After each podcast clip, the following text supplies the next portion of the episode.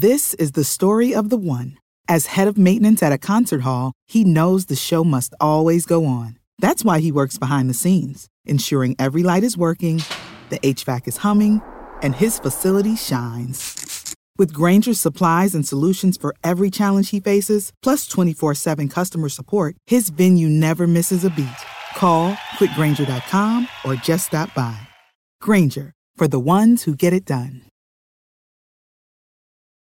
When you need mealtime inspiration, it's worth shopping Kroger, where you'll find over 30,000 mouthwatering choices that excite your inner foodie. And no matter what tasty choice you make, you'll enjoy our everyday low prices, plus extra ways to save, like digital coupons worth over $600 each week. You can also save up to $1 off per gallon at the pump with fuel points. More savings and more inspiring flavors make shopping Kroger worth it every time. Kroger, fresh for everyone. Fuel restrictions apply. This episode of Blue Shirts Breakaway is brought to you by Robinhood. With Robinhood, you can invest in stocks, options, and ETFs right from your phone. You can even spend and earn interest on uninvested cash. And with fraction shares, you can buy stocks in any amount, including from companies like Apple, Amazon, and Tesla, for as little as $1. And that's with no commission fees and a recap minimum. So whether you're new to investing or and you're ready to learn, I'm kind of both. Or you're looking for a better experience, stop waiting and join the 10 million Robinhood users. Listeners can get started with a free stock by going to promo code, or rather to the website, blueshirts.robinhood.com. That's blueshirts.robinhood.com. All investments include risk, involve risk, and that uh, this is not investment advice, a recommendation, or, or solicitation of any security. Other fees may apply. Visit rbnhd.co slash fees. The free stock program is subject to certain limitations. Annual percentage yield, APY, on uninvested cash is paid by program banks and is variable. Robinhood Financial is not a bank. It's not a bank. It's not a bank. It's not a bank. Okay, uh, interesting show today. Uh, you probably know the All Star break is happening. Chris Kreider went. Artemi Panarin is on a beach we will answer some five star questions. I think we're going to end up talking about Kobe a bunch and just what we're going to talk about some sad stuff. I think I'm pretty sure. Um, I hope you guys enjoy the show. Uh, some Ranger talk. Some we're gonna have a nice guest, and we'll be back. There's I think there's 34 games in 65 days, so we're gonna have a lot to talk about in the near future, including a trade deadline. So let's get to Mark Messier and get to the show, shall we? Hi everybody, it's Mark Messier, and you're listening to Blue Shirts Breakaway, the number one Rangers podcast.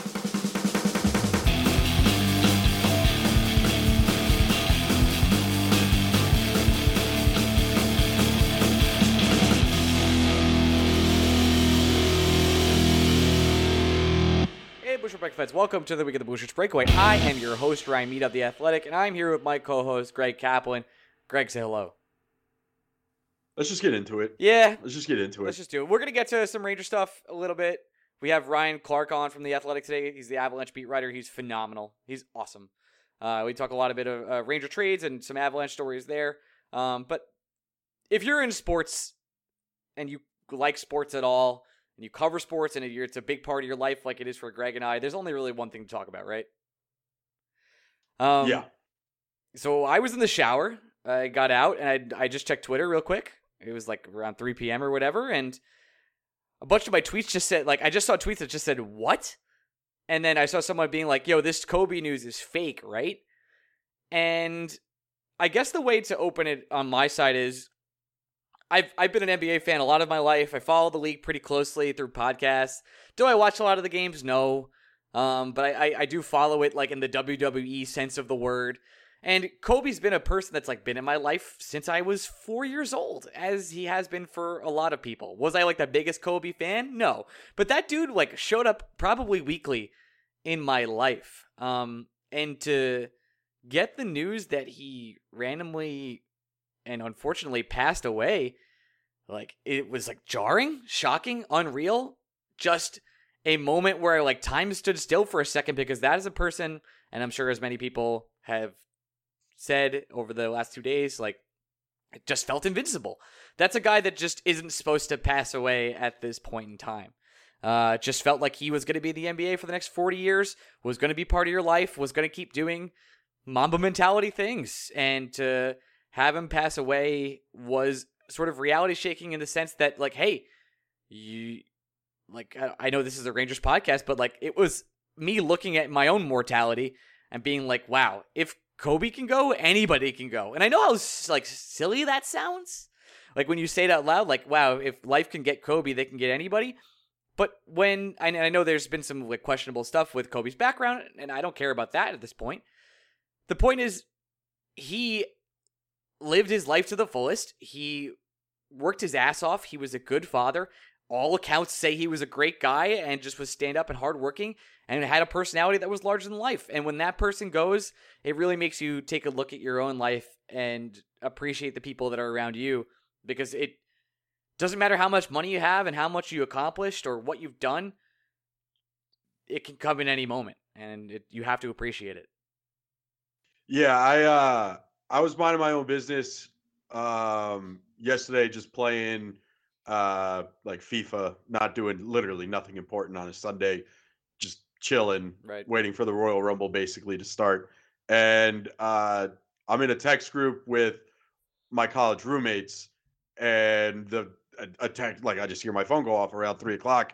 And it was my buddy Sean who in our text group, Sean is the guy who sends the ridiculous articles from ridiculous places of the internet and it it's not uncommon for him to share an article where like someone is just dragging a celebrity being like oh man just totally killed so and so so when he sent the text as like kobe bryant dead i thought he was just sending another oh, article man. about some weird internet story that was going around.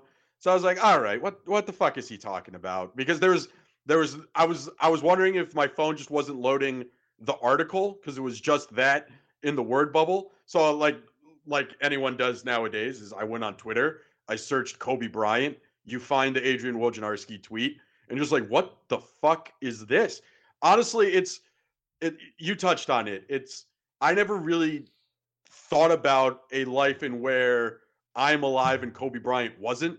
He was one of those one of those figures that you just assumed was going to be in your life doing various good things that he was doing for a longer period of time. Um, this was coming off the night before LeBron passing him on the all-time scoring list. So many weird. So it's things, like Kobe. Man. Yeah, it's like Kobe was very much in the lexicon, not even 12 hours before this happened, and then this happened. Um, yeah, I it's I, I have only I don't consider myself someone that usually gets like wrapped up in a celebrity death. It's look, it, it we don't know these guys personally. They have monumental impacts on many millions upon millions of lives, but most of them it's shocking to hear. You feel you you're upset about it, but three have hit me in ways I didn't expect them to hit me.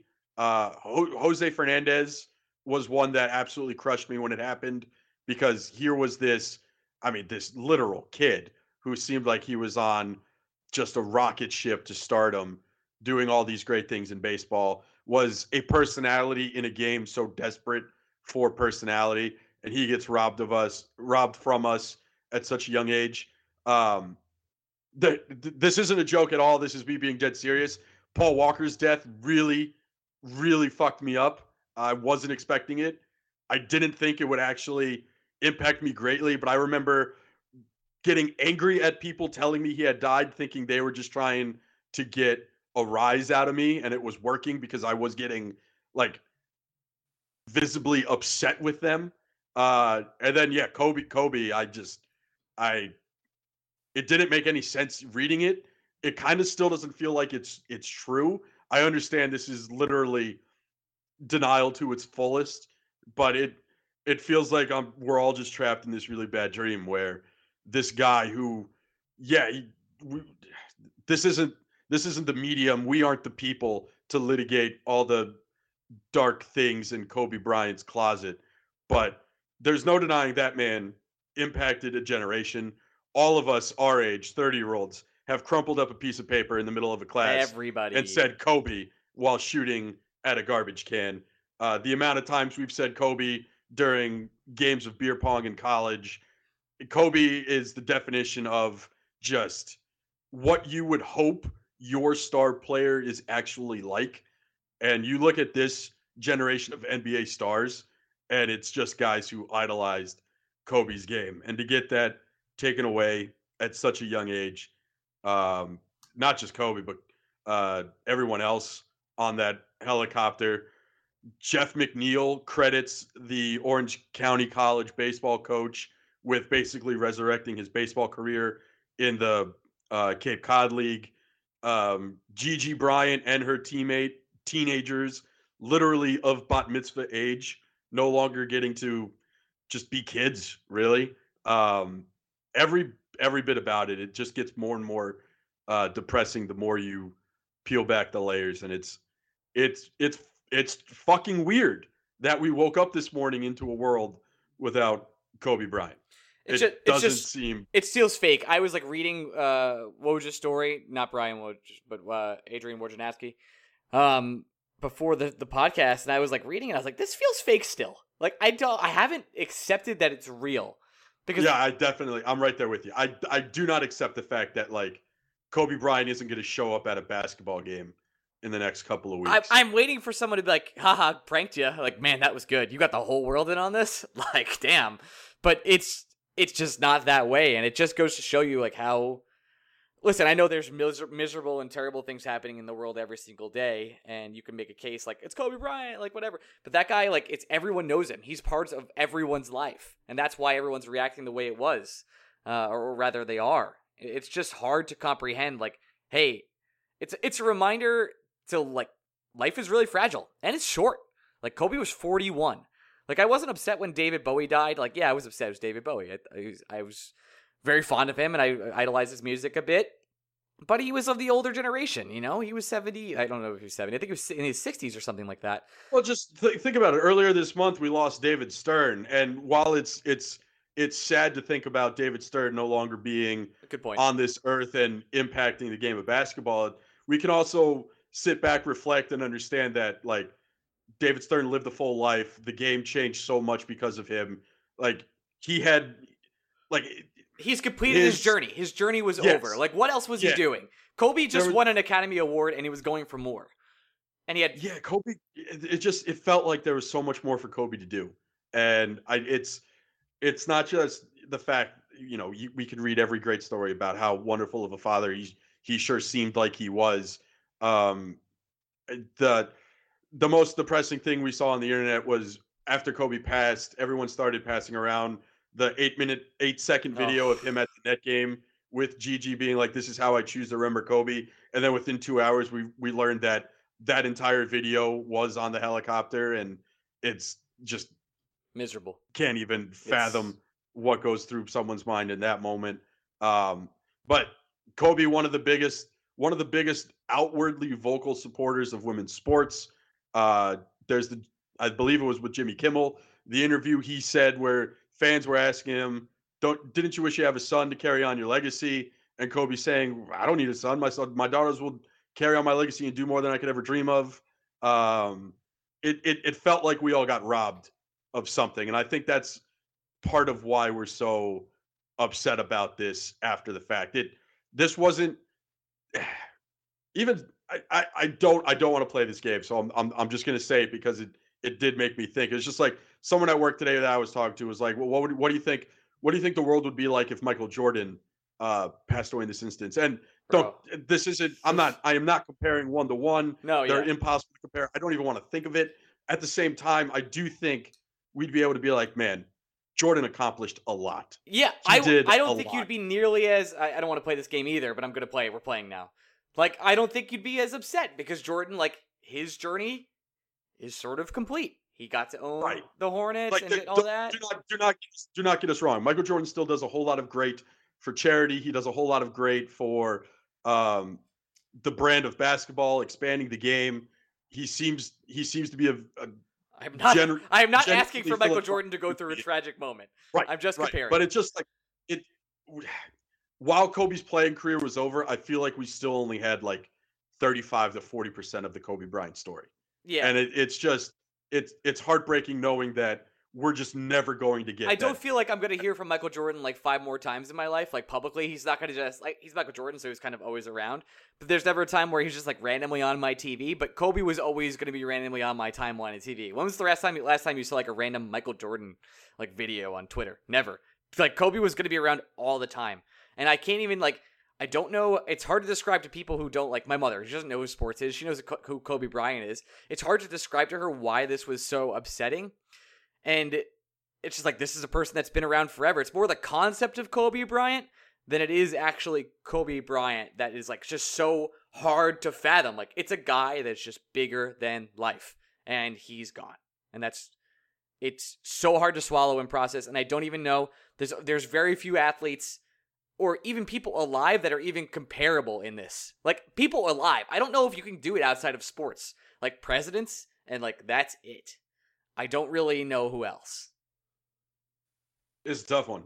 I I, I don't know. Uh, we can we can try and transition into into Ranger Yeah. hockey because I we could we could just keep like trading this volleyball back and forth. But yeah, it, it it stinks. It it really does. I I'm 100% still in denial about just about all of it. Same. I I woke up this morning thinking like that it was just going to be a normal day and Kobe Bryant was still going to be doing Kobe Bryant things. So it's it's just fucking weird and sad and I don't know. Not, obviously no one's prepared for it, but I don't know. It's hard. It- it- yeah. Uh anyway, All right. Ranger hockey. Let's do some Ranger hockey. A lot of news this week, Greg. So much So news. much. Okay, uh, let's go through it. All right, that was talking Rangers hockey. Well, Lias, so Okay. Lias gets loaned out, right? Yeah. Which He goes to don't know if the HV changed 70 20, 27, his old league. Um, do, and- do you think it changes anything? Because I really don't think it changes anything. I saw the Larry Brooks report that like things are thawing between the Rangers and Lias, but I think Lias was like, "Hey, I want to play hockey," and they were like, "Sure," but they're still like, "Dude, what the hell? what are you Right. doing?" because it, it- it's still it, it's it's.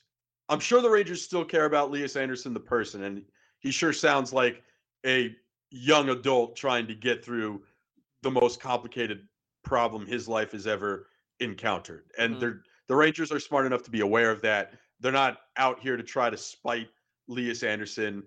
They're literally they're upset that this asset they invested a lot of time and money into will likely never blossom to what they thought. But they're also understanding that you know it's a human being that they need to worry about.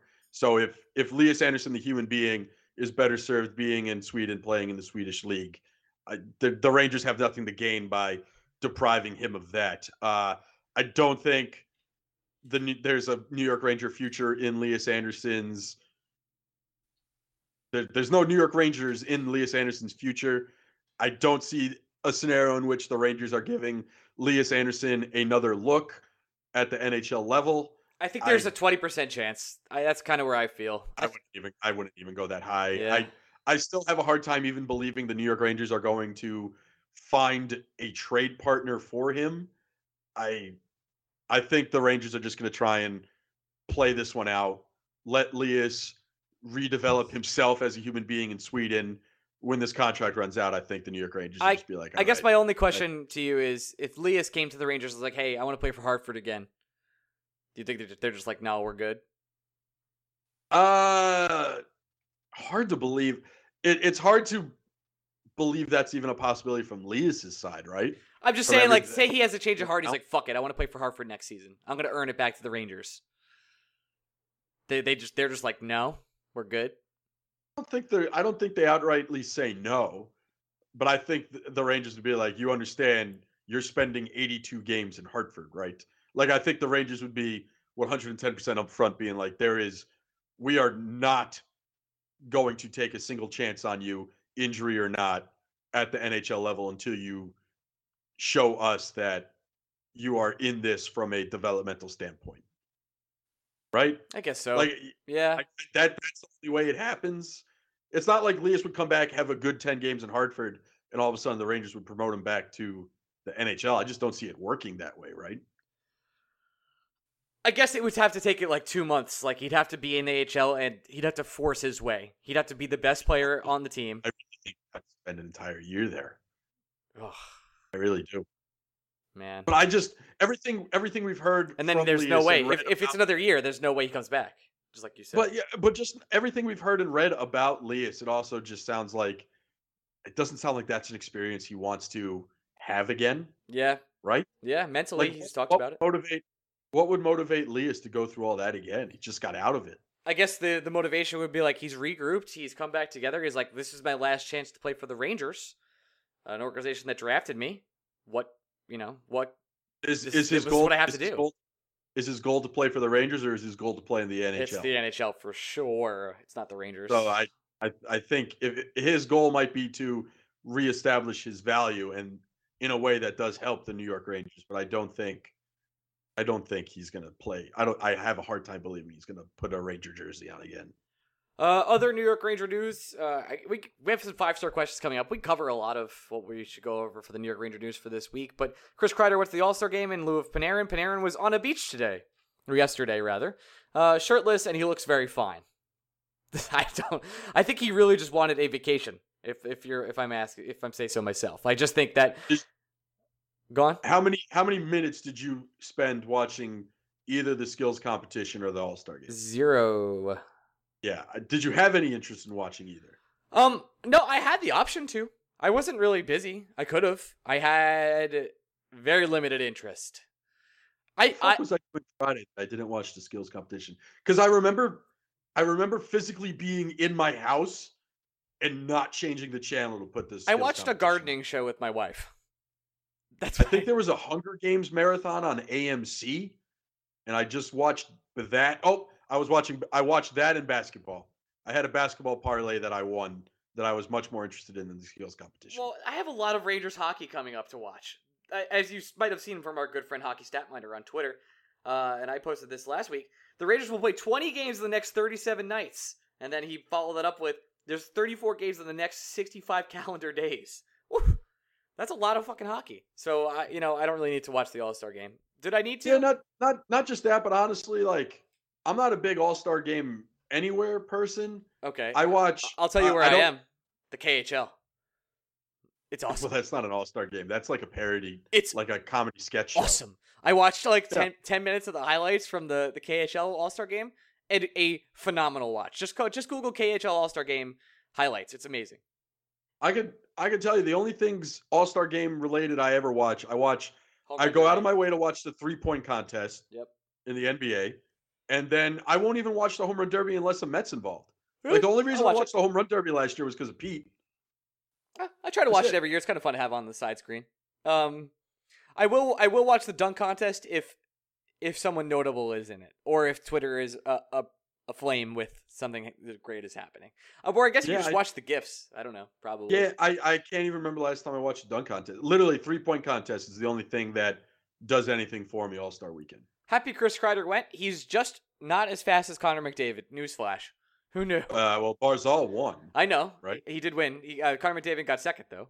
Um, You- Chris Kreider not as fast as Joey Keane apparently either. is that true? Yeah, Joey Joey Keane bested Chris Kreider's time in the AHL. In the AHL uh, um, All Star game, that's awesome. I know that the AHL All Star game had a 109 mile per hour shot.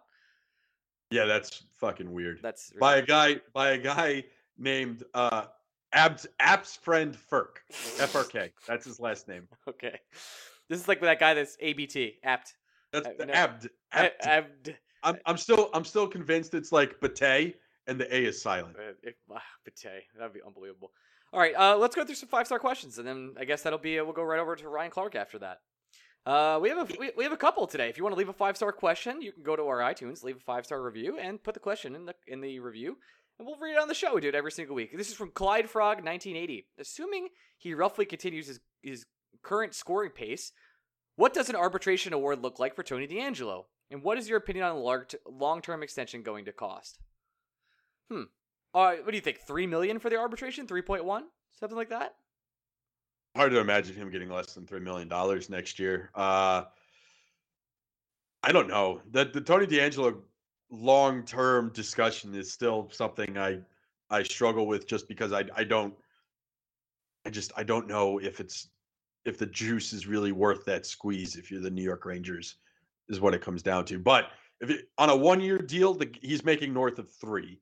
On a multi year deal, I I don't see a scenario in which like I think you could bridge him for like three and a half, Yes, maybe. That's exactly what I was gonna say. That's that's Uh, where I am at. I think they bridge him for if- two if years, you're talking- five. Yeah, if you're talking like four plus years, I don't know how you convince him to take anything less than at least four and a half, if not five. I mean, he's at a similar point in his career where Brady Skjei was. I think if you if you were if you could sign up Tony DeAngelo for four and a half times four right now, I think you do it. I don't think you can though. I really just looking at what Brady Skjei was when his RFA extension season kicked in, and they're kind of at similar points in terms of Yeah, I don't think he'll allow on ice production. I, I I just I don't think the market for DeAngelo is four and a half million dollars on a long term deal. So you're talking about a guy that's going to get north of five million dollars on a super long term contract. I don't know. I'd I'd personally I'd just play the arbitration game with Tony every year. I wouldn't even worry about a bridge. I would just go one year deals with him until I decide what to do. Uh, if it costs you a little bit more in the long run, that's fine. I think you just you play the flexibility game with Tony more than anything else. This next question is from RGA 1994. It's a little bit long, so I'm going to try and shorten it for him or her, whichever. Um, pretty much he says, or she says, shouldn't you be trading? Or you guys talked about Tony DeAngelo being in the top four. That's where he should be. Should you be looking to trade Brady Skjei if that is the case? Uh, no, we've been over this many times. You first of all, people looking to trash Brady Skjei for having a bad season. I don't, I don't know. I guess they just want someone to hate, and Brady Skjei's the punching bag. Uh, I don't think. I just don't. I think Brady Skjei makes more sense long term as a New York Ranger than Tony DeAngelo, and that has that. I don't. I don't want anyone jumping at me saying it's fucking politically related for me saying that. Look, I think it's it's There simple, it is. Say guys. it. Just say it. Just say it. I didn't. No, I'm not going to. Okay. But at the same time, it's often we end up judging defensemen on their point totals, which is fucking weird to me. It'd be like judging pitchers on their batting average. It's it it. I like that Tony DeAngelo can produce at a high level offensively. I appreciate that when he has the puck, he can generate offense from the blue line. At the same time, it would be great if my defenseman could play defense. And I get that Brady Skjei is not going to win a Norris this year. Don't get me wrong, but it's just Brady Skjei is a better defender than Tony DeAngelo. Like we're we're not necessarily reinventing the wheel by saying that. That's not a controversial opinion to have. It's just I don't understand where this Brady Skjei hate has come from. It doesn't make a lot of sense to me. I think Brady Skjei, here's the thing Brady Skjei and Tony DeAngelo could be equally important to the Rangers' long term future because both of them should be playing in the top four. The fact that the Rangers don't play both of them in the top four says more about the Rangers than it does either of their performances. I just think Brady Skjei is a he fills a bigger void for the Rangers than Tony DeAngelo does. What Tony DeAngelo does well can be replicated by the other defensemen on the Rangers roster, whereas what Brady Skjei does well is something Tony DeAngelo is not capable of doing. Um, So I don't know. I, I want to read the rest of his question, uh, or her rather. Uh, my thought was regarding was regarding to Ryan Strome. the The fear is that New York Rangers are unable to agree to terms with Strome. He will likely fi- uh, file for arbitration and will settle on a one year deal, only to have him walk the next season. My what's thought, wrong with that? my thought would be to move him, put Chytil at 2C, and sign somebody else who would be cheaper than Strome to a relatively short deal to play somewhere in the top nine. Uh, Craig Smith, uh, to name a few options. He named some other options too. But that here's the thing: that scenario doesn't exist. There's no such thing as a cheaper option on the free agent market. Your cheapest option next year is going to be Ryan Ryan Strome in arbitration. Probably. Like Viable th- this option. is this is this is how we just I don't know if we just forget that this is how NHL free agency works. Nobody goes to NHL free agency and all of a sudden takes a discount. So whatever whatever you think the it I don't know. If you're looking to replace Ryan Strome's production on the free agent market next year, you're going to spend more than what you're going to pay Ryan Strome to do it. And quite honestly, you're probably not going to be successful in doing it. So it's it doesn't make a lot of sense to be dangling Ryan Strome. Strome's another guy. I would just play the arbitration game with him. You don't have to think long term. Think year to year with Ryan Strome. The New York Rangers need to the New York Rangers need to identify what their future is at the forward position. They're not in a position outside of again Chris Kreider, who we think is a guy not in the Rangers' long-term future, where the Rangers should be subtracting more than anything else from the forward ranks. keep Strome for a year. Worry about it the year after that. I just you're not going to be able to replace Ryan Strome on the free agent market. It just ain't happening. Here's one of my favorite five star questions in a long time. This is from State of Course, who is also a uh, frequent commenter. It says, "God damn it, has no one thought of saying the Breadman has entered yeast mode when he's having big games? Does anyone else say this? Or I forgot? If not, you're very welcome." I don't think I've ever heard yeast mode. I haven't. Um, it makes me th- it makes me think of a, a rash on your skin more than it does Yeast entering. mode. Yeah. Uh, I kind of like it.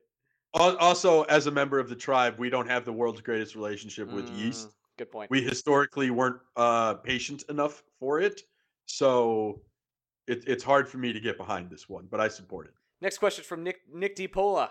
I always mess that up. Sorry, Nick. Um, and he, he's pretty much says maybe this question is a bit outdated given the team's improved defensively over the past month or so.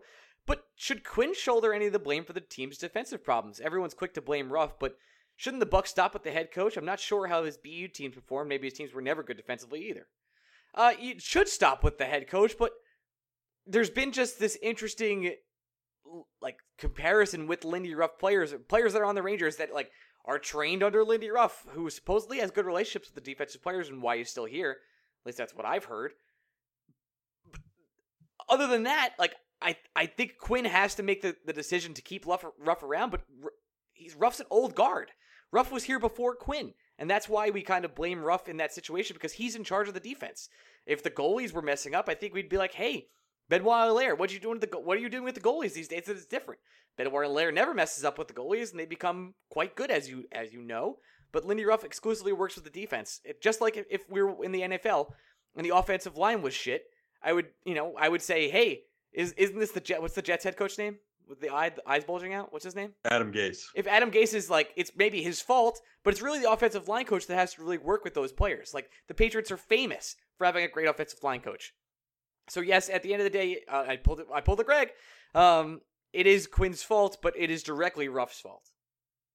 Uh, yeah, we we've had this conversation a bit with Jeff about Jeff Gorton in the past, where at some point in time, in order, it, I mean, we specifically had it when it comes to uh, Tanner Glass specifically, where we Love were Tanner. blaming.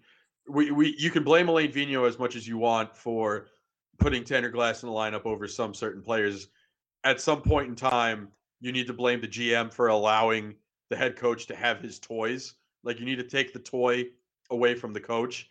And this is partially how you have this discussion too, where it's it's not necessarily Quinn's fault that the defense sucks.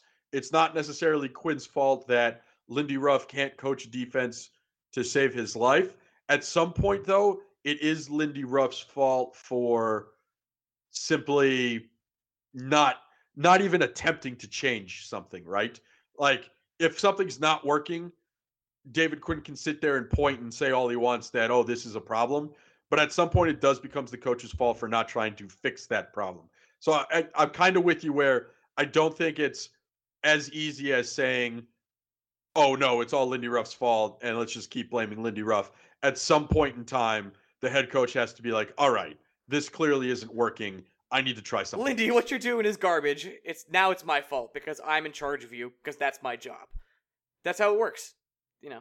Um this next question is from Woody13. Hey guys, the news about loaning Lias to the SHL team came out today.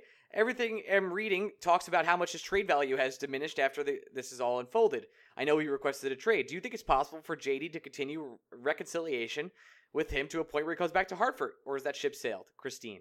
Christine, we did uh, sort of cover that already, but I appreciate you writing in, and we answered your question, actually pretty in depthly. Uh, this next question is from Joe M27, and this is also a question we sort of talked about. But we can expand on it.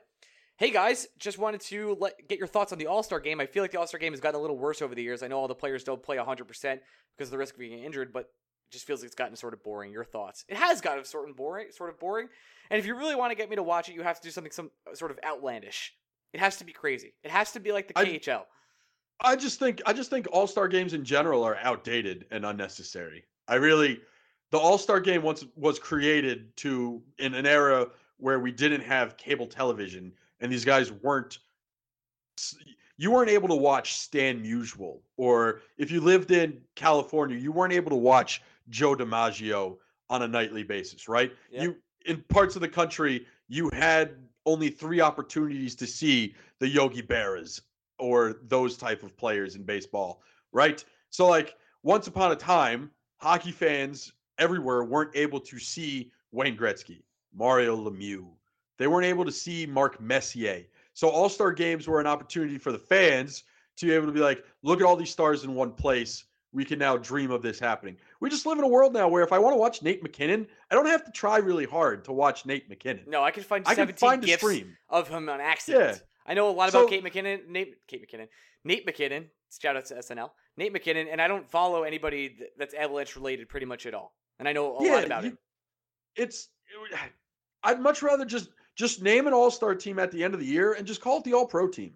That's it. Like if if the all-star team is to really not it, especially the way the NHL does it. I don't understand how they pick an all-star team because it just doesn't make any sense to be like, well, every team needs a representative. You really should at, just be picking the best players that season and honoring those players. I don't know. I just I don't think you can blame millennials all you want. You can do whatever you you can blame whoever the fuck you want. I just don't think any of us are clamoring for all-star games anymore. No, We can watch these guys whenever we want. We don't need That's why it's got to be one ridiculous. weekend a year. If if if you want me to watch personally, Ryan Mead, if you want Ryan Mead to watch your All Star game, it has to be totally bonkers. Like I want people in like full costumes. I want people like in animatronics. I want I want all this really crazy shit. That's then then I'm watching. It has to be funny and weird. Then I'm in. That's it. That's the only way I'm watching. Um, I think that's it for five star questions. If you guys want to leave one, you know what I do. It. iTunes. Uh, let's go to our interview with Ryan Clark, but first, an ad from one of our favorite returning sponsors, Gregory Transition. If you were to guess on average how many days people in the United States have to wait to see a doctor, what would you say? A week, maybe? Uh, actually, it's on average, people have to wait around 29 days to see a doctor in the United States. That's crazy. Basically, a month. If you're dealing with a condition like erectile dysfunction, you want to treat it ASAP. That's why our friends at Roman have spent years building a digital platform that can connect you with a doctor who's licensed in your state, all from the comfort of your home. Roman makes it convenient to get treatment you need on your schedule. Just grab your phone or a computer, complete a free online visit, and you'll hear back from a U.S. licensed physician within 24 hours. And if the doctor decides, not declines, decides the treatment is right for you, Roman's Pharmacy can ship out you medication with free two day shipping. You get free unlimited follow ups with your doctor anytime you have questions or you just want to adjust your treatment plan. With Roman, there are no commitments and you can cancel anytime. So if you're struggling with ED, go to getroman.com slash BSB for a free online visit and free to two day shipping. That's get Getroman. Getroman. Get Roman. Get Roman. Get Ro. I'm gonna leave it in. You know what? If they yell at me, I don't care. GetRoman.com slash BSB. That's right. GetRoman.com slash BSB. Not Get GetRoman. Oh my God, I'm the worst. Sorry, Roman. GetRoman.com slash BSB. And can you believe it's the last game of the season? It's been a fun filled, record setting, and action packed all the way through. Now, there's only one fitting way to end the season with DraftKings Sportsbook, America's top top rated sportsbook app. DraftKings Sportsbook is safe, secure, and reliable betting app. Place your bets for America's biggest game of the year with the American made. That's right, American made DraftKings Sportsbook app. Head to the app right now and check out all they have to offer, including countless prop bets and football squares. Ah, I mean, I would like force first to score, Mr. Kittle himself. Download the top-rated DraftKings Sportsbook app now and use code QUICK that when you sign up for a limited time, all new users can get a sign-up bonus up to $1,000. That's right, DraftKings Sportsbook is going all out with a sign-up bonus up to $1,000. Don't forget that's code QUICK, and yours you get your sign-up bonus up to $1,000 only at DraftKings Sportsbook. Must be 21 years old higher. New Jersey only. Bonus compri- comprised of a first deposit bonus and first bet, bet match, each up to $500. Deposit bonus requires 25x playthrough. Restrictions apply. See DraftKings.com slash sportsbook for details. Gambling problem? Call 1-800-GAMBLER. Back to the show.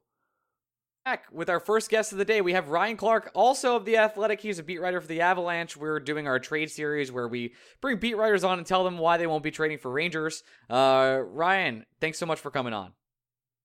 Hey, thanks for having me. I appreciate it. As previously discussed, we both have great names and we support it very well. And uh, also, we're a powerful duo together.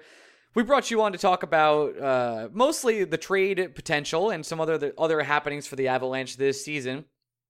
Have you heard of a player named Chris Kreider, and could we interest you in him? Because I have a feeling there was a market previously, or maybe you could tell us if there was with the Avalanche, because we've always heard rumors that there there were interest in Chris Kreider, or that rather there was interest in Chris Kreider in the past, and yet the Avalanche did not pursue that due to having the player they wanted picked at the at the at the draft day rather at not the trade deadline, the draft day.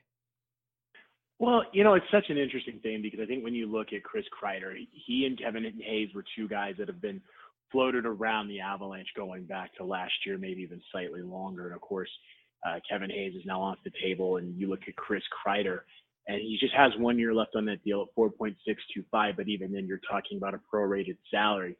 And it's really going to be interesting to see what the Avalanche do because the thought process is they're looking at trying to add maybe another forward and another defenseman. For them, a forward would be someone who they feel could possibly project in a middle six role who can add a little bit of a of a grit mentality, some offensive production, but really stabilize that third line. Because when you think about the Avalanche, you know they have a top line of Nathan MacKinnon, Gabriel Landeskog, and Mikko Rantanen. A second line of Nazem Kadri, Andre Burakovsky, and Joonas Donskoi a fourth line of Pierre-Edouard Bellemare, Matt Calvert, and Matt Nieto. It's kind of that third line that's been tricky to figure out. And the thing is, sometimes that Bellemare line will be the third line, sometimes it'll be the fourth line. But either way you slice it, really, Valeri Nichushkin has probably been one of the more consistent performers who's operated in that role. Whereas if JT Compher has had points, but it's been inconsistent at times, and Tyson Jost started to look better before the All Star break. But at the same time, Tyson Jost as a player this franchise is still waiting to kind of hit on in terms of what is he consistently.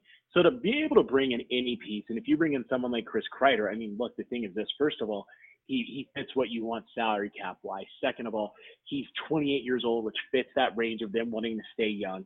Another thing is they're going to be able to add more size on the wing because they're going to have 6'3", 217. When you think about what they have with Landeskog, Rantanen, Burakovsky, Nichushkin, that already helps. But to be able to have someone like Kreider would certainly add to that. It would give them another piece on the power play, whether that's PP1 or PP2. But above all else, you know, he is someone who can produce. You're talking about a player who, again, aside from what 2017, 2018, has been a consistent 20 goal scorer. Believe what before the last five years, and the rate he's going, it's going to be five of the last six. So look, it would make sense for the Avalanche to try to look for a player like him, but also look for it makes sense for any club to look for a player like him. But again, it's all going to be about what price you're willing to pay for him. Yeah, and thinking about thinking back to the summer trade that wasn't. I know I think it was Elliotte Friedman who said the Avalanche and Rangers were pretty far along in talks for the 16th overall pick. Uh, it's a lot easier for a team to trade a first round pick when they don't know where they're drafting, right? It's a little harder to convince a team to give up what is an, a known quantity in the 16th overall pick.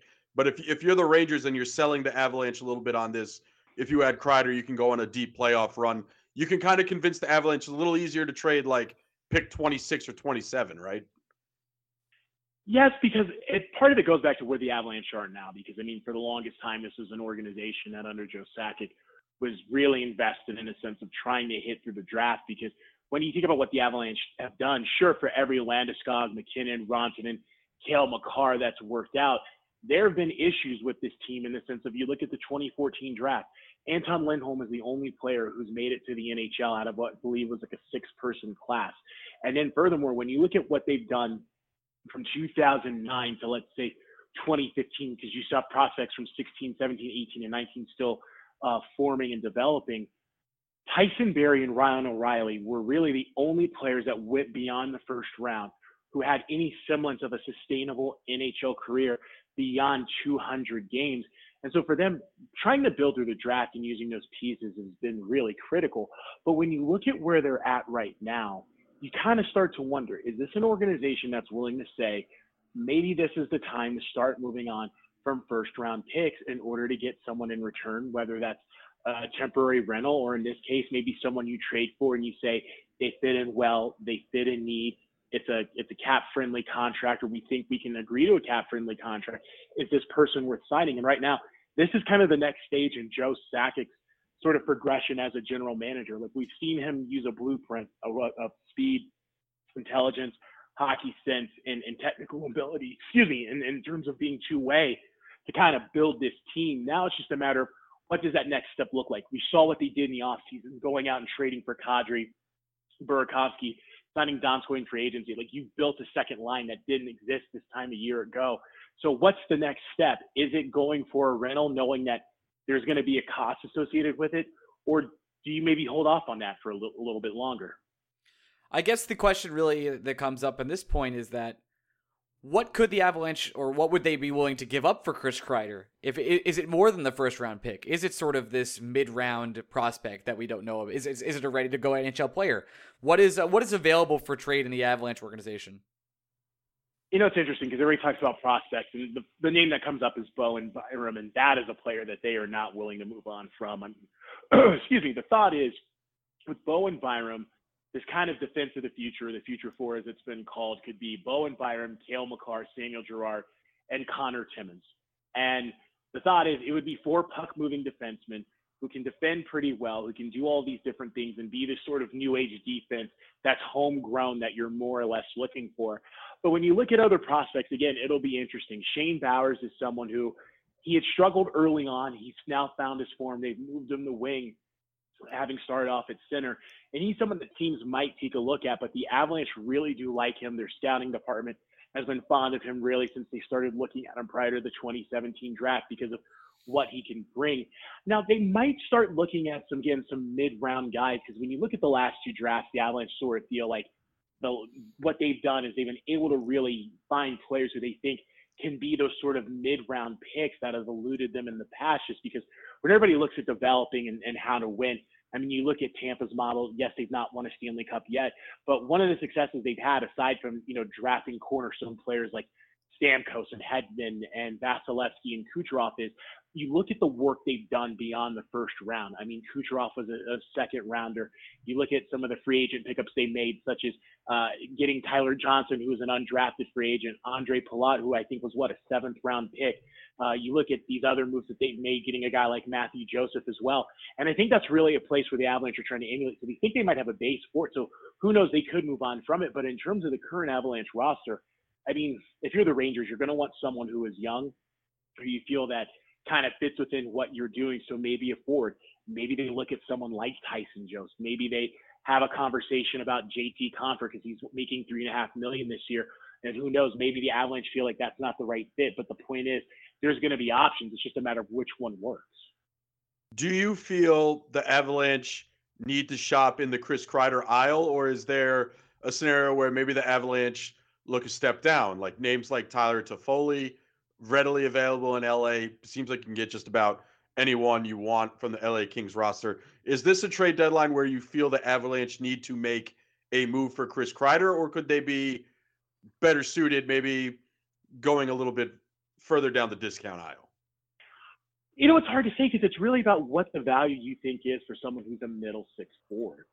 Because again, it's like with Kreider, it's do you put him in a second line role and maybe let's say move Andre Burakovsky, not Burakovsky, excuse me, Donskoi down the third line, and that way if you put him with a line with Kreider, Kadri, and Burakovsky, not only do you have like a menacing two-way center in Nazem Kadri who's driving play, but you've got two big wingers in Burakovsky and Kreider who can really give them a lot of options, especially with cycling, something that Jared Bednar has constantly stressed with what he wants to see in attack, while moving Donskoi to the third line, which if you have Donskoi and Nichushkin there on the edge, you can put JT Compher, Tyson Jost at center, give them a little bit more insulation. But again, the question is, what's the premium? Whereas if you look at someone like Tyler Toffoli, for example, sure he's going to produce. I mean, you lose a little bit size wise from Toffoli to from Kreider to Toffoli, but at the same time, it could be a move where you might have to give up less, and that's just it. Is if you're the Avalanche and you're trying to potentially make a deal for a forward or a defenseman, maybe even both,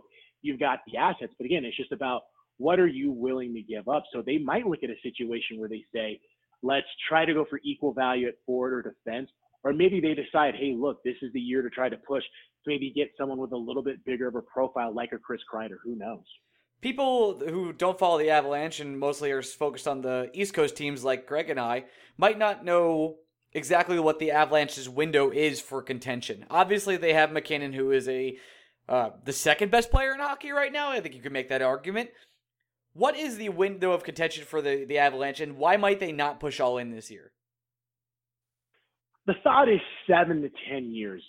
I mean, that's something Keith Jones from NBCSN said. His thought was he looked at them the way he looked at the Pittsburgh Penguins, the way he looked at Chicago Blackhawks, and quite a few people have said that in the sense of they could be this next long-term sort of dynasty. Because again, when you think about the core of their team, I mean, let's sit here and look at it now.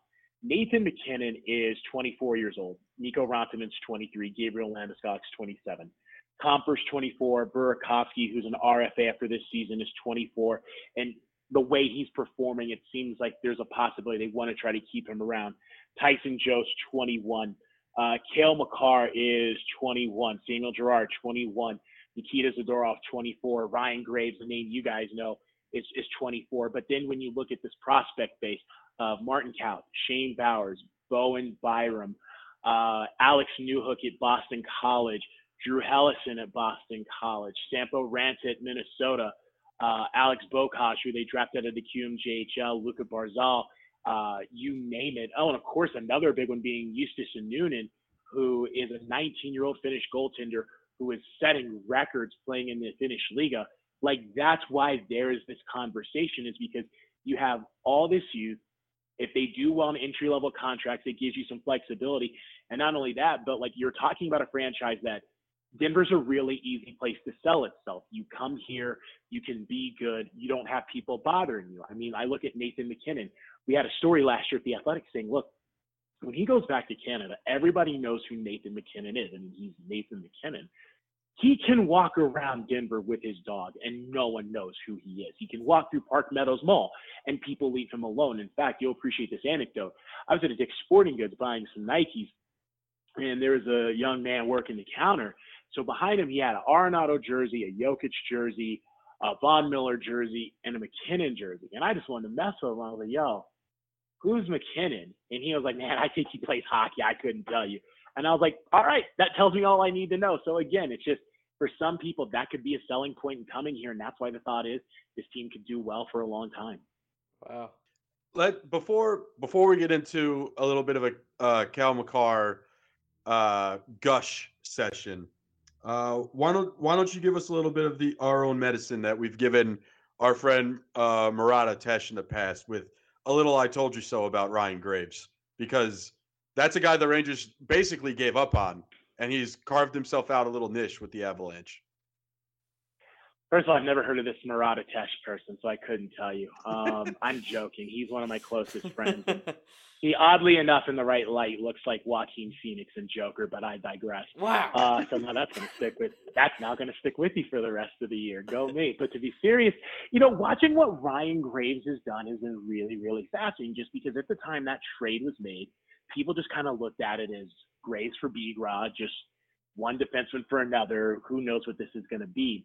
But then when you look at what he's done and talking to people at the AHL level, the Colorado Eagles, it's fascinating because Connor Timmins, who's one of their top defensive prospects, who we just mentioned a little bit ago, Connor Timmins was saying that something he learned from Greg Cronin, the head coach of the Eagles, who used to be, of course, the head coach at Northeastern, a former New York Islanders and, and Toronto Maple Leafs assistant, was there is this conversation about three points that they use to illustrate what they want to do lane, footwork, and technique. And so Connor, so Greg Cronin said they know when they make a mistake, they can do a quick inventory and say, my technique was poor or I started poor. So he, being Connor Timmins in this case, knows that. He said Ryan Graves learned that last year and he's applied that to his game. Some guys, and this is the real mystery of coaching, some guys can pick that up and pick that information up quickly. They can absorb it repetitiously so they are reliable in that part of the game. And that's one of the things that people in the organization feel Ryan Graves was able to attain playing at the AHL level. The size was always there. The puck moving ability was there. The defensive reliability, shades of it were there. But for him to be in a system like that, getting that sort of tutelage and then come up to the Avalanche, it was really fascinating because people talked about him in preseason 2018, 2019 is, oh, maybe this could be something, you know, someday soon. But then when he got called up, the fact that Jared Bednar was playing a seven defenseman system just to find ways to keep Graves in the rotation was telling with what they thought. So they moved on from Patrick Nemeth. And now Ryan Graves is a player that, like, look, when you think about what he's achieved to this point, Ryan Graves in 26 games with the Avalanche last year, three goals, five assists. In 48 games, he has eight goals and 19 points. I mean, Ryan Graves has done some work. And so, because of that, what you started to see is someone who has not only carved out a, a niche in the sense of where he is in the organization, but you're seeing him play top two minutes, uh, and you're seeing him partnered with Cale Makar. He's getting an opportunity on the PK. They're playing him in late game situations. Like the way that Ryan Graves has gone about really finding a role and, and, and finding an identity within the Avalanche organization. I mean, just to see what he's done, I mean, it really does kind of make you wonder, like, what was it that was so different in Colorado that compared to what he went through in New York, especially with the fact that he's an RFA this year and it's 6'5, 220. He offers so much that he looks like a guy that they probably want to give at least a two year deal to. That's amazing because I, I was a little high on Ryan Graves back then. I'm I'm happy he's succeeded. That's that's all I can really say for him because he never really got a fair shot with the Rangers. Unfortunately, I kind of want to go back really quick to uh, you said how no one really cares or not cares or doesn't doesn't really understand. How do I put this? So in Chicago, no one cared about the Blackhawks, and then they they started winning. How quickly would the fans turn around in, in Colorado if the Avalanche won a cup? You know, that's a hard question to answer because you do have diehards here. Just the problem with a market like Denver is it's so Broncos driven. And people say, well, isn't the NFL just king anywhere? But tell you what, as someone who's from the East Coast, let's use, I don't know, New York as an example. Look, people care about the Giants and the Jets, but that's also a city that, look, they care about the Yankees. For some reason, they still care about the Knicks. Uh, you have, of course, the collection of people who care about the Nets, the Rangers, and the Islanders. And there's an understanding that while we know where the hierarchy works, if a certain team is doing better than everyone else, so for example, let's take the Mets. if the Mets are having a great season, good one, or and they're I hear the chuckles, but to be serious, like let's say like let's look at that point in the season. Yeah, yeah, you, hear the, you hear the chuckles because you hear the chuckles because I'm the biggest Met fan in the world, and Ryan knows that I've never known happiness. that that's why you're hearing the chuckles.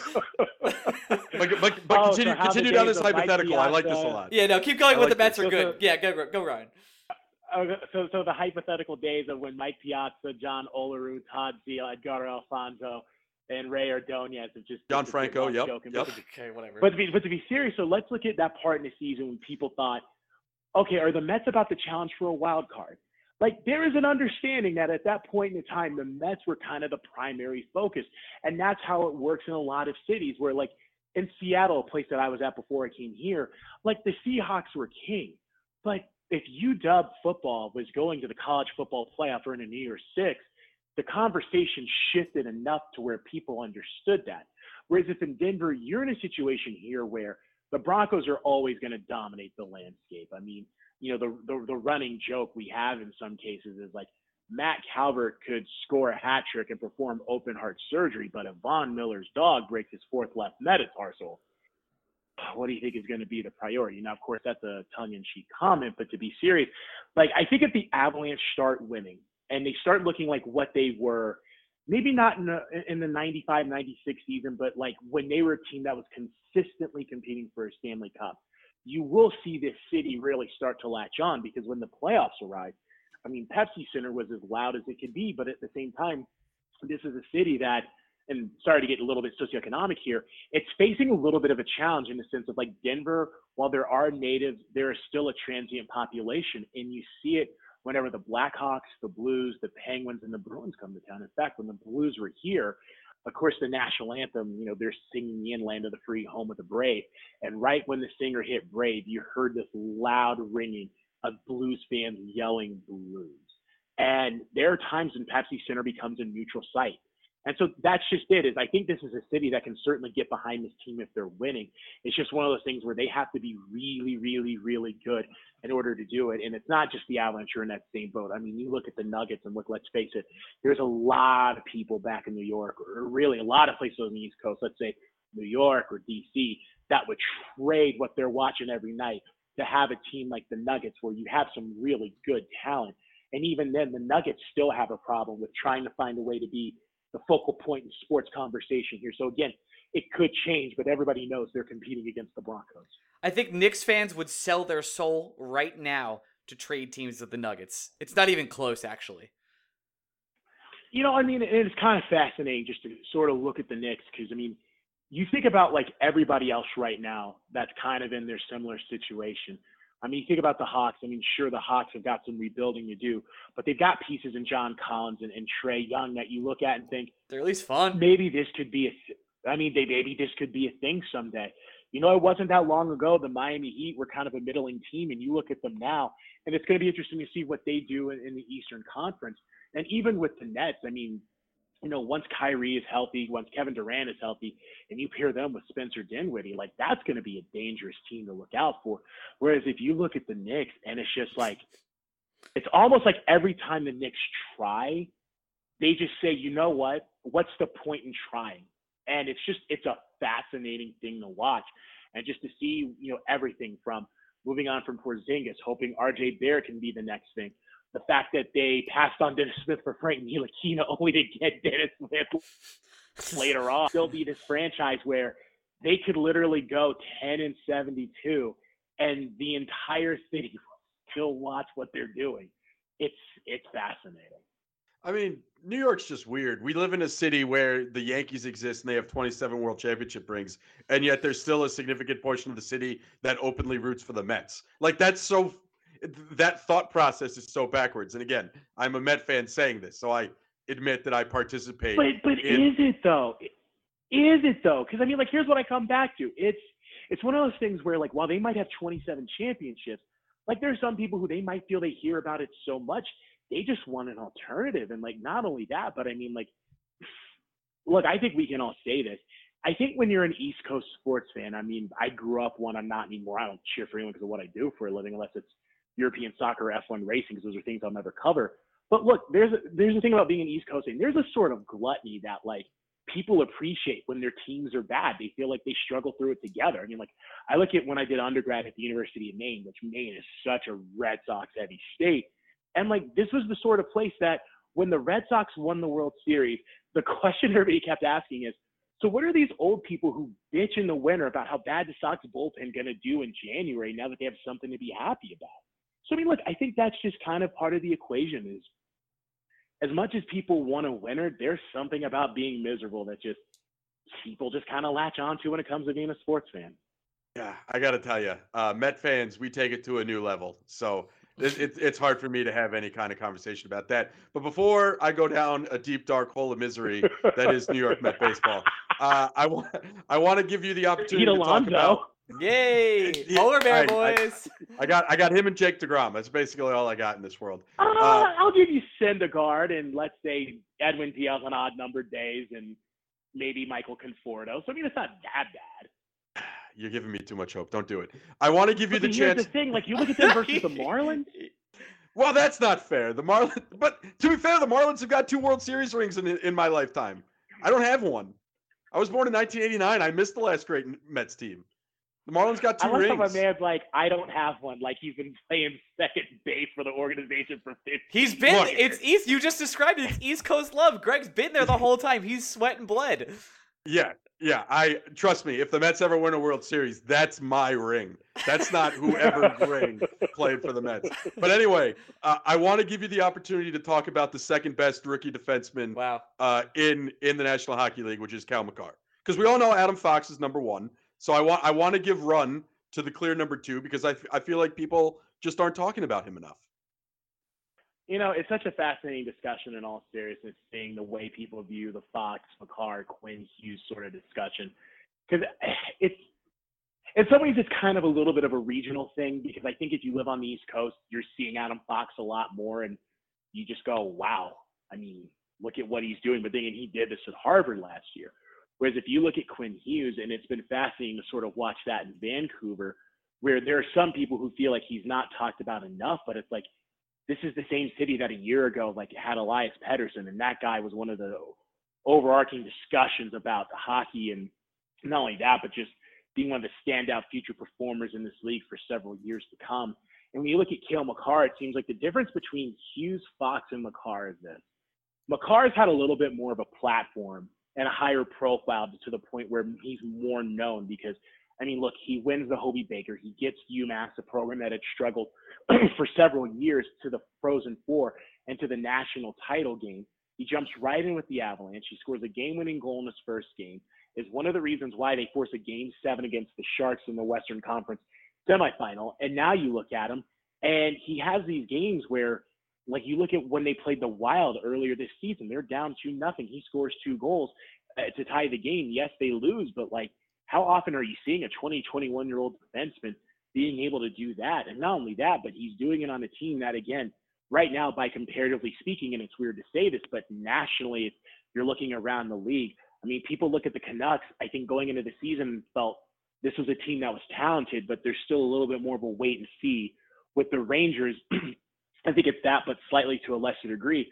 Whereas at the Avs, people were thinking, look, they have the second best odds of winning the Western Conference and top five odds of winning a Stanley Cup. So with that, I think it's come more of a profile. But I think kind of going back to what you're saying about Cale Makar, I mean, look, I think the thing that has really stood out with people with Makar is just it's his overall ability to sort of not only take over games, but be engaging in a way that this team really only sees from Nathan MacKinnon and at times Mikko Rantanen. And so it's not only just that, but again, it's the way he's been able to progress too, because, you know, look, his defense is something that they've seen improve because early on there were some shaky moments. It's why, you know, look, they played Pittsburgh in overtime. He commits a turnover that leads to a shorthanded goal. And then the next time, next night, they play Florida and he's on the bench for overtime. So again, there's been some ups and downs, but when you look at what he's been able to do, it's all about trying to find the right mix. And so, you know, you're seeing him how you're seeing him learn how to orchestrate an NHL power play, which the Avs have struggled in that department after being top five, top ten the last couple years. But then you're also seeing the fact that like it's taking them a little bit to figure out the best partner. Is it Zadorov? Is it Ian Cole? There are times where they play him and Samuel Girard if they need offense uh, and offensive production. But you've seen him now partner with Ryan Graves, which gives them left, right, big, small sort of dynamic. So again, like you're seeing a lot from Cale Makar, but just it's one of those things where you almost have to view it in different segments to really fully understand uh, the, the whole of everything. But some of it is also just like it's it's a snapshot of fan security or fair fan insecurity, right? Because really, I, we're having some fun with you, but there isn't a single New York Ranger fans that think Adam Fox is having a better year than Makar. Uh, but we're at the same time just pigs and shit, happy that Adam Fox is as good as he is.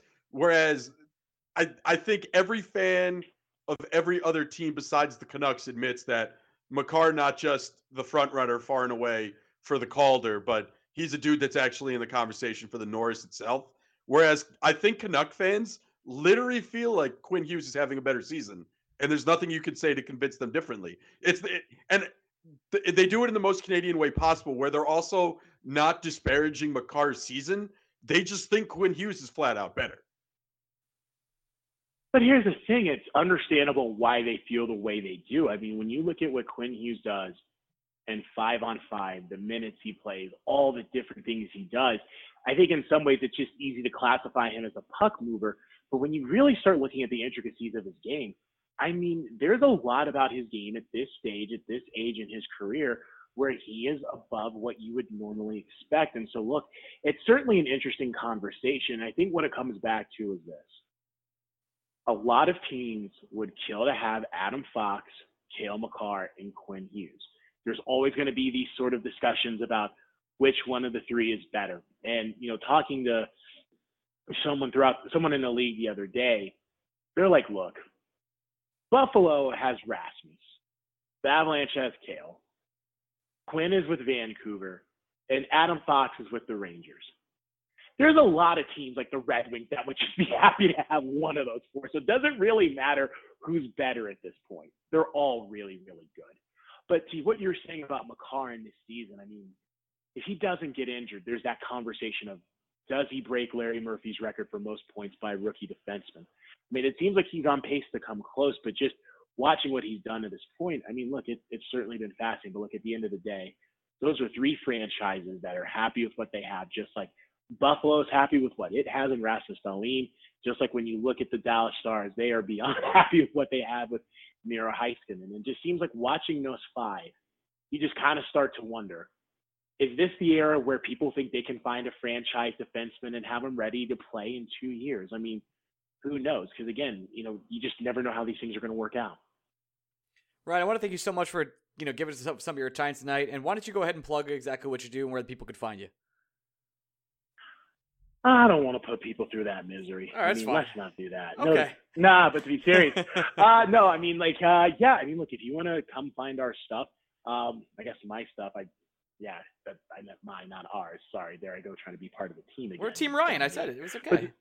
Ah, but to be serious, I mean, just check out the Athletic and go to the Avalanche tab, and you know everything I do is typically right there. And so, yeah, that that's really it. So, yeah, I, I hope that's a decent enough sales pitch. I don't know. It's just uh, it's one of those things where, you know, look, it's just they're a really really interesting team in the sense of what they can do at the trade deadline with the salary cap, what their lineup's going to look like, what they look like next year, uh, ten years from now. I mean, I mean, who's to say? But you know, look again, this is just such a really interesting team. But at the same time, you look at the Rangers as well, and I mean, we were discussing this uh, before we started recording, and I mean, just again, you think about what the Rangers are trying to achieve. You look at that defense, and you know, kind of reminiscent of what we were saying about Carolina, how Carolina went about building its defense through this sort of homegrown organic approach. And you think about it, you've got Trouba and you've got Skjei. They're both 25 years old. DeAngelo's 24.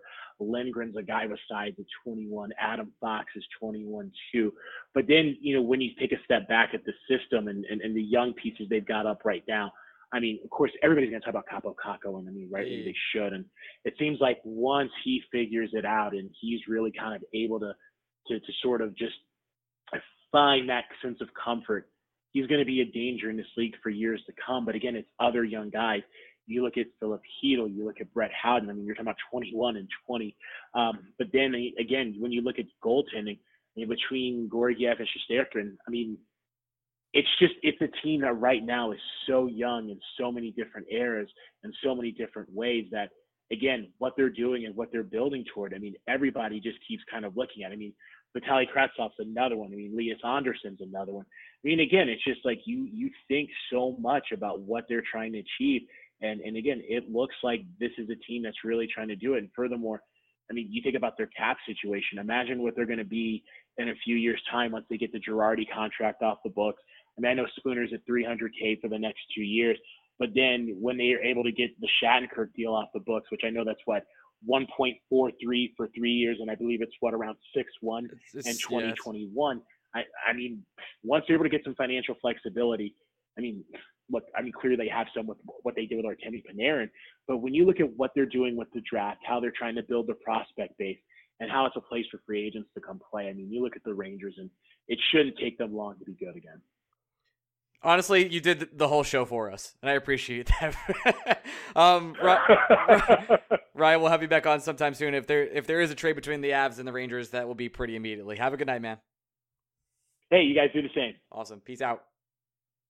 What a tremendous interview from our good friend and my my name brother Ryan Clarke.